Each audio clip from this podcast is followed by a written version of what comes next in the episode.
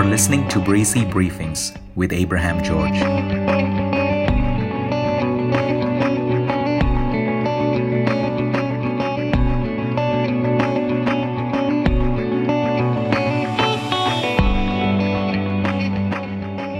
Robinhood, pinching the poor to fatten the rich. The story of Robin Hood and his merry men is a romanticized one, where a group of outlaws or peasants robbed from the rich to give it to the poor. So when the venture capital backed brokerage advertised no brokerage charges and named it Robinhood, it made big headlines. Their focus was clearly towards capturing the attention of the poor millennials, and so they did. They introduced an easy to use smartphone app to trade stocks. It even allows users to buy fractional shares.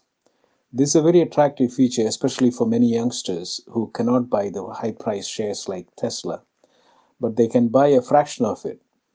Example, if Tesla shares are trading at, at a thousand, an investor can purchase one tenth of a share for the price of $100. All these additional features with no brokerage charges. So, what is the catch? We will get to that in a minute. The smartphone app became really popular with the millennials when lockdown was mandated. In the first quarter of this year alone, they signed up 3 million new clients. It now has 13 million customers, surpassing a very established firm like Charles Schwab, which was established in the early 70s and has 12.3 million customers.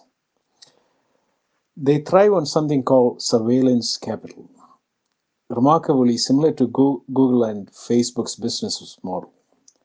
They also offer free services. Are they really free? Think about it.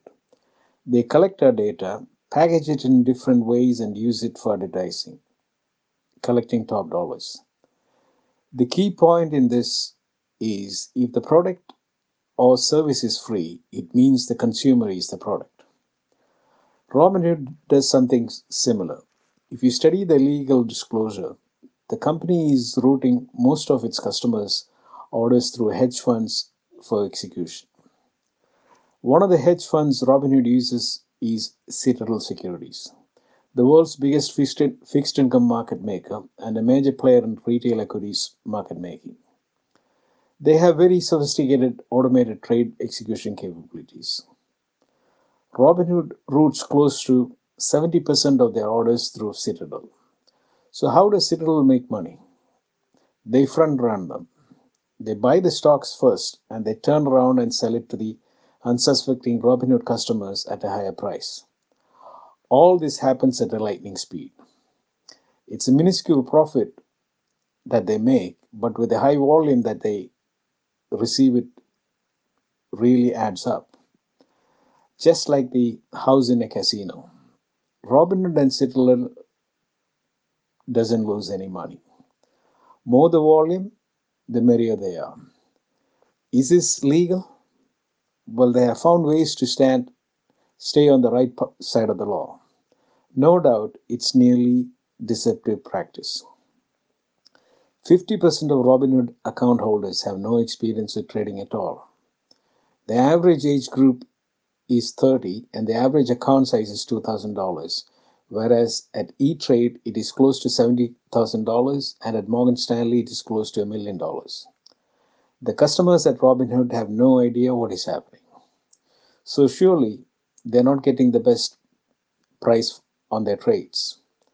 These fat cats are robbing from the poor to benefit themselves. Robinhood is pinching the poor to fatten the rich. Robinhood makes money from their market makers as they pay Robinhood for the luxury of executing their orders. It is information for the market makers immediately and for future trades to come.